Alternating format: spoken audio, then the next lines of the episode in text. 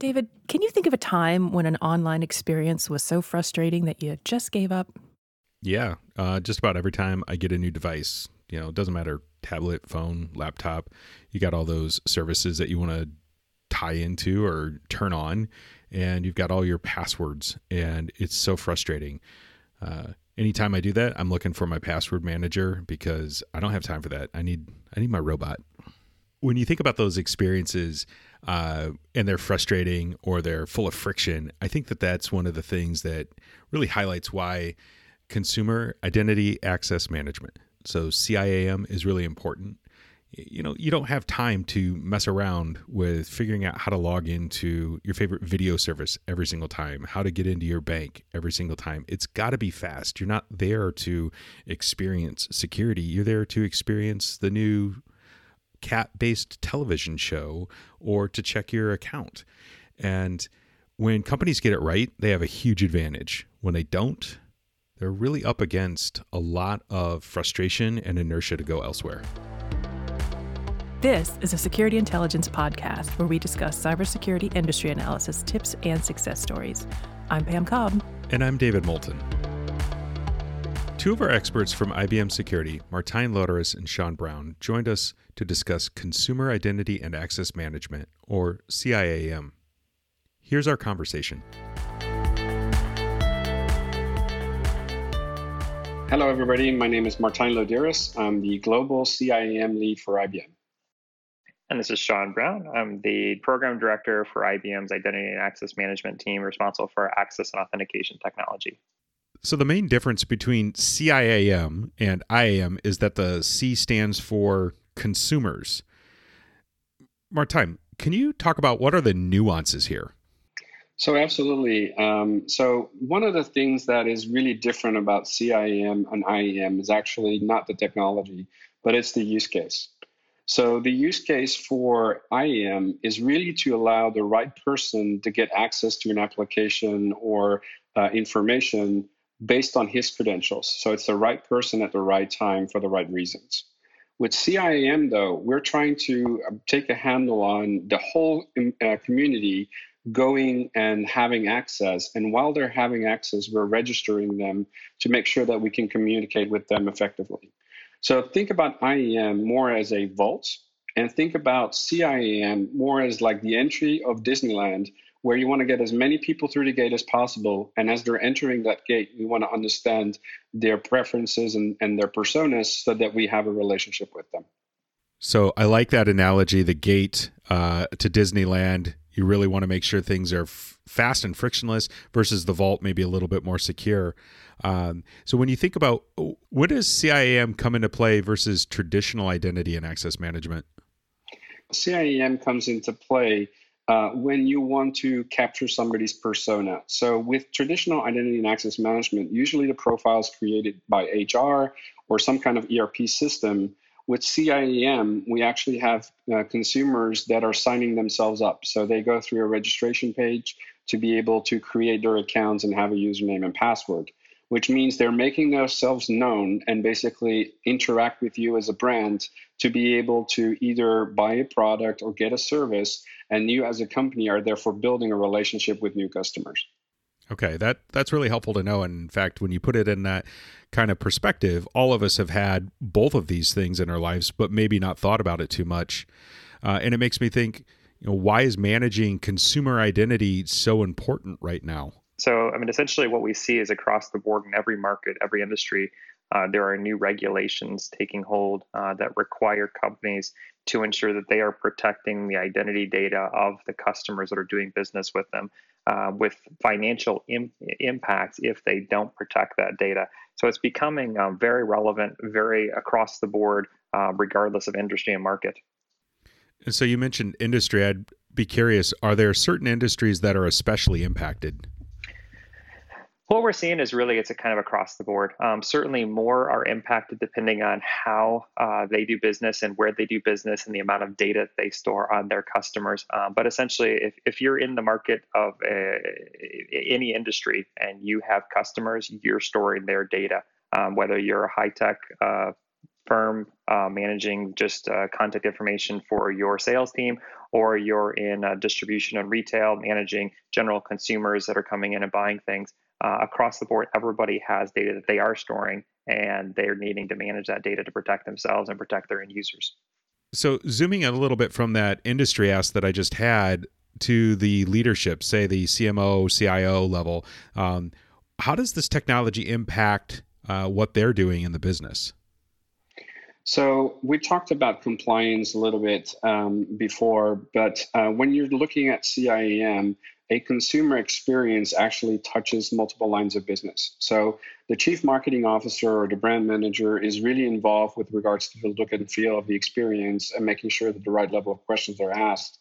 But also the CIO is the one that actually runs the technology, and they need to be able to support multiple use cases ranging from a simple registration form to workflow to even managing IoT devices. So they're looking at this more from an angle of how do I support my business. And the last person is actually the CISO. So the CISO needs to make sure that you know, capturing consumer information uh, effectively is done with all in compliance with all kinds of legislation. So we're actually seeing CIAM as a convergence of multiple stakeholders coming together to agree on a common way that consumers are interacting with their brand. Yeah, it seems like the CMO and the CISO work together to you know deliver on trust deliver on security but also for that great user experience uh, reduce churn those types of things it's a it's an interesting place to see those parts of the business intersect why is the balance between user experience and security especially critical with consumer IAM?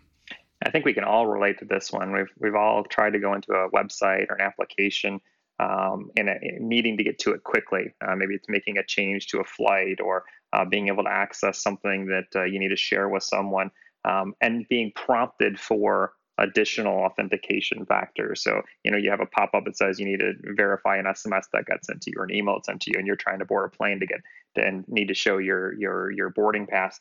Um, you know, it, it's just something that we don't want to deal with. We want to have access to the things we need when we need them without friction. Uh, and so I, I, like to actually flip around and say we really shouldn't balance um, the two. It should be an embracement of both providing frictionless access to resources without reducing the security to those resources. So basically giving the consumer back control over their data while at the same time not reducing any levels of security around how that user is accessing the data. Can you share any examples of what happens when this balance isn't struck versus when it is?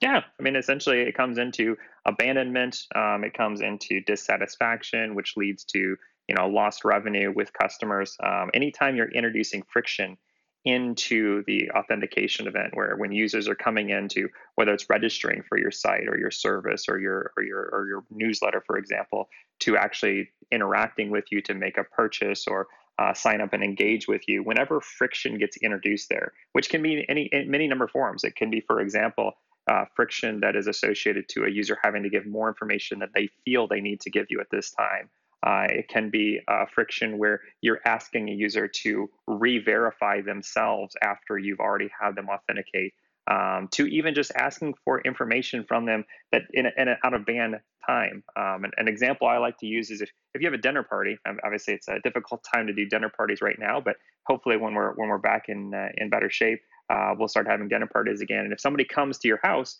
when they introduce themselves at your door, you're going to also theoretically introduce yourself back to them. So, hi, David, this is Sean. Sean, David, we now introduce ourselves, and you come in, and, and you're now in my house having uh, having dinner, and I, I come over to you and I ask you uh, what your name is again to get your drink order. You're going to question why I've asked for your name again now twice, even though I've already known you uh, from coming into the house. So that kind of experience is things that we see uh, on a regular basis in many consumer applications where you're asking for information that isn't necessary, or maybe you already have and should not be asking again. And with that friction, the consumers lose confidence. They're going to lose um, the the they're going to lose confidence in your store, in your resource that you're providing to them. And when that happens, they're going to abandon and go find somewhere else that they have a better confidence level in interacting with. Right. So, on some level, what you just described is a natural feeling relationship or a natural interaction rather than something that feels uh, stilted and broken apart. Uh, and then you tie in the pieces of security to that uh, that uh, could add in friction, and overall it becomes a a loss for the customer or for the business as the customer says, you know, I, I just don't need it that much. Exactly, exactly. I mean, if if you just think about it, when we're interacting digitally, it should be no different from an interaction we have in a physical world. If I'm introducing myself to you, I expect that you're going to remember my name. If I've given you information, I'm going to give it to you at the time where I feel you need to have that information, not more information than you need, not having to re verify the information I've already given you. The information needs to be there in real time at the right time, but not in a weird ad hoc way. Right. And I, I go back to that example that you gave of the flight and you know, I've moved most of my stuff when I was flying over to the phone eh, only if I knew that the ability to pull up my boarding pass was going to work consistently. Otherwise, I didn't want to have that moment of struggle right as I tried to get on the plane um, by logging in and, and dealing with you know a missing uh, document at a critical moment. Yep, absolutely. My, my wife still prints off her boarding passes. She doesn't trust that she can get her phone to, to unlock quick enough when she's boarding it. So, you know, that is an experience that is still uh, common for many users. Yeah, and just to, to add to that is the fact that um, CIAM really impacts revenue because consumers have other options, right? So if we just take an example, for instance, with an insurance company, and you already have your home insurance with a certain company, and now you're applying for your car insurance having to fill out your name and your address and all those kind of details that they already have just really feels awkward, right? And um, basically, that is the reason why we're trying to help organizations centralize the cl- client identity or consumer identities so that they can use that also for a very effective, low friction cross sell and upsell. That's right. Because I didn't come to your website to fill out forms. I came to your website to see if I could get a better rate on my car insurance and you already know me, or I thought you did. Uh, so, guys, let's let's shift gears a little bit. With Workforce IAM, employees are known and trusted entities, right? But this isn't always the case in the consumer side, the the CIM side, uh, where the res- users are responsible for creating their own accounts, and you can't assume trust. So, how can organizations bridge that gap in digital trust? Yeah, so the, the bridge and digital trust actually is working both ways. So, as you just mentioned in your question, consumers uh, that enter your webpage uh, for your company, uh, you have no idea who they are, and they're also signing up themselves, right? So, per definition, there's no trust. On the other side, though, from a consumer perspective, there's also not uh, yet a established trust between the consumer and the company as well. So, you actually have to create it on both sides. One of the things that we've developed is a methodology called progressive trust. So, progressive trust is about designing a consumer journey that collects information about the consumer in relationship to the use case that they're executing against. So, just to give you an example, when you're visiting a web page, we're not asking you to provide any kind of information because it's uh, open public information.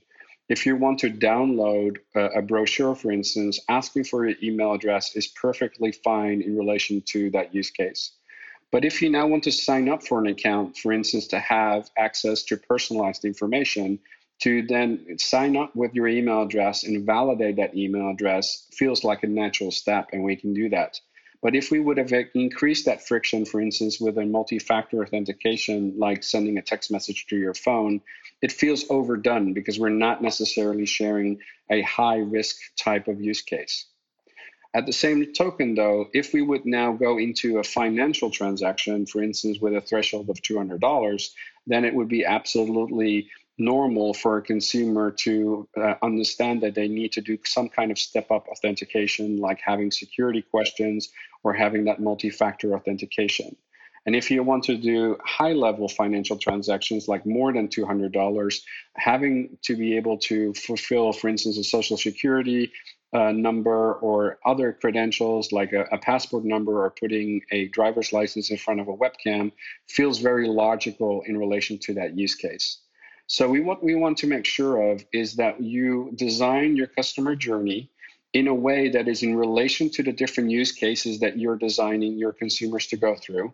And if a new consumer wants to go immediately to that step of doing a more than $200 transaction, they don't mind that level of friction at that level. And you've skipped all these other in between steps, but then you haven't lost them. And what we're trying to do with progressive trust is basically help organizations not apply this, the same level of security requirements on all kinds of use cases.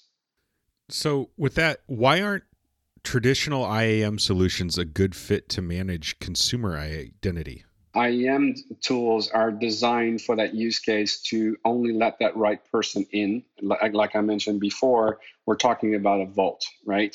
And that means that it's designed in a way to only let one person enter. It's designed for what we call access controls. CIM tools are really designed to be able to capture the right level of information and establish a profile for communication and basically interaction between consumer and brand. So consumer identity and access management has all kinds of different tool sets that are being applied to allow that to do that smoothly. So think about uh, social login. So you can log in or register with your Facebook account to be able to establish an identity quickly and then interact with that brand. Um, it would be almost unthinkable to use your Facebook account as a way to authenticate yourself in an employee type of scenario. Um, also, we will have widgets or registration forms that are easily tailored for the creation of that profile uh, when a marketing campaign is launched. So, if you're doing a sweepstake or anything like that, all of that is part of uh, that consumer identity and access management platform. So it's really similar type of technologies, but because they're designed for those two different use cases, you'll see all kinds of features and functions that are designed exactly for the purpose of capturing personas and, and giving them secure access for a personalized experience.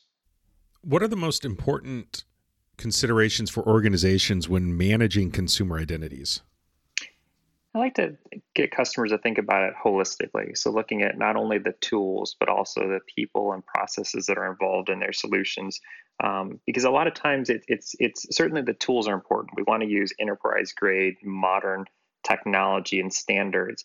Uh, but at the same time, it's not just tools that have to be updated as we um, expand out and how we're interacting with our users. We need to look at what are the processes involved in how we're using the data they provide. Um, I see many companies now still asking for the same information in different ways in, to get into the to the applications of our customers. So you may have a you may have a uh, tool for a, a, a, loyalty program that's getting uh, an email address, first name, last name. You may have another uh, entry point for your customers that are coming in to purchase things, and it may be asking for the same information in different ways that they're coming in. If we can look at the processes holistically and understand um, where are we gathering information, where can we reuse the information where possible, and how can we infuse progressive trust into that process is, is equally important to the tools themselves. And then lastly, it's the people. Um, in many in many cases, IAM organizations are struggling to backfill with the resources they need to be able to do their job, and so finding the right partners uh, to bring in to help you introduce those new processes and those tools are all of equal importance. Sean, how do you see consumer IAM practices evolving six months or maybe a year from now? I see privacy shifting and control of that, of that back to the individual user, where um, we as human beings are going to have greater control over who has access to our data, where that data is being stored, and, and where it's being shared with. So, technologies like uh, decentralized identity, where it leverages a blockchain style of infrastructure so that we can have control over who has the data in real time. So, for example, if I'm going into to make a purchase at a store, uh, and maybe that store needs to validate if I uh, legally am allowed to make that purchase. So let's say, for example, it's alcohol that I'm buying. Uh, I don't need to share my full driver's license with that uh, clerk, to, which would give my, you know, my my my address, my my full age, my eye color, my height, weight, things like that. They only need to know whether or not I am legally allowed to make that purchase and of age and prove that that was done. So we see a lot of companies looking at how they can use um, new technologies like decentralized identity to give back control to individual users. And, and that really can go across the board. It can even expand into just about any industry, whether it's retail for making purchases of regulated uh, commodities to travel, being able to validate who the who the user is that's trying to take the rental car out or board the plane, uh, to um, state governments being able to, to uh, create digital identities that can be used in many aspects um, and in different places across the board. So that's where I see the uh, the industry shifting very rapidly. And uh, just to add to that, so where I'm seeing a lot of uh, consolidation right now happening is the fact that for consumer IAM, marketing organizations really have relied on third parties. And as a result, uh, a marketing campaign was almost created as a silo. So we actually see a lot of companies that have siloed identities that are not used within the other parts of the organization. So consolidation of the identities into one single identity across a brand so that the consumer experience is uh, stitched together and unified is one of the focal points uh, we're seeing companies uh, focus on right now. And the other thing, of course, we already touched on compliance. So everybody's work, worrying and working on compliance. So the full self-service of uh, having the data subject rights executed by the consumers themselves uh, are critical elements of the functionality we see organizations focusing on uh, in the next six months to a year. That's really fascinating stuff. Uh, Sean, back to that decentralized identity. Um, are there examples out there that you're seeing uh, that our listeners may dig into a little bit that they um, you, you, could uh, you could shed some light on? Sure. I mean, we have examples where um, state governments are adopting a decentralized identity model for uh, first responders to be able to allow them to quickly access the resources they need in a urgent situation without having to remember a username and password. Uh, we see other customers that are in financial industries uh, creating uh, identities that can be used across entire uh, government entities to be able to transport your identity with you. So bring your own identity model um, all the way down to retail, where retailers are trying to introduce new ways of allowing you to give control back to their customers while at the same time being able to still market to them with the information they need. So there's a lot of different examples across the board. Um, I definitely think right now it is a time of um, testing uh, to find the right ways to use the new tool. I mean, a, a year ago we were saying that uh, you know blockchain was a was a technology looking for a problem. We now see that you know we think that that, that problem is the identity space, uh, privacy and consent in that space, uh, but it is still an emerging area where uh, every industry is probably going to find a unique use case that may not necessarily apply to other industries, but will greatly enhance and, and improve their market posture really fascinating. So, both of you, thank you so much for spending some time with us on the uh, show today. Uh, I know I learned a bit, um, uh, and I'm sure that our our audience out there also learned uh, quite a bit. Thank you very much. It was a pleasure being on. Thank you so much for having me, David. Oh my goodness, there were so many awesome metaphors in that conversation, David. I know, metaphors are my jam.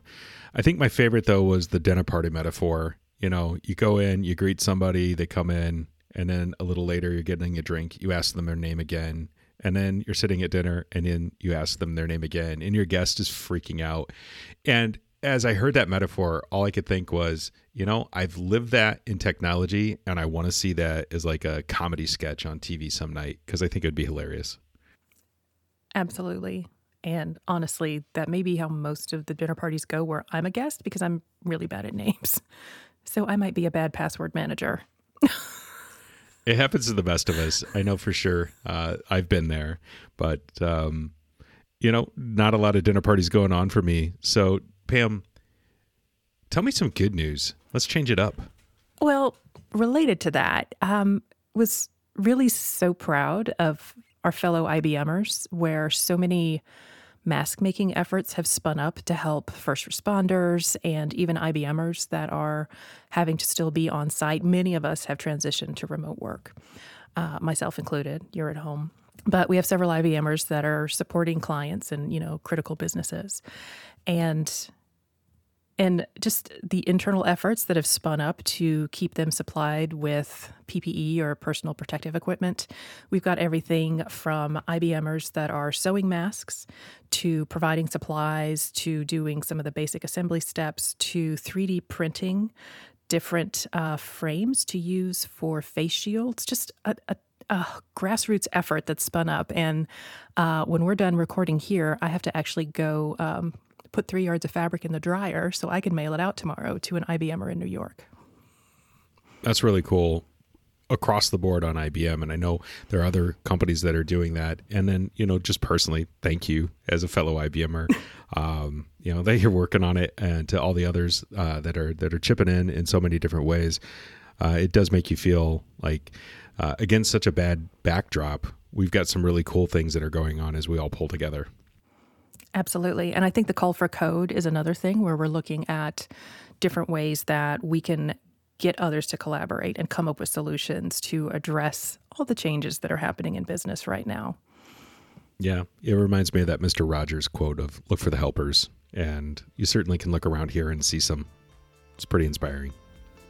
Absolutely. And that's all we have for this episode. Subscribe wherever you get your podcasts. We're on Apple Podcasts, Google Podcasts, SoundCloud, Spotify. You name it, we're there. Thanks for listening.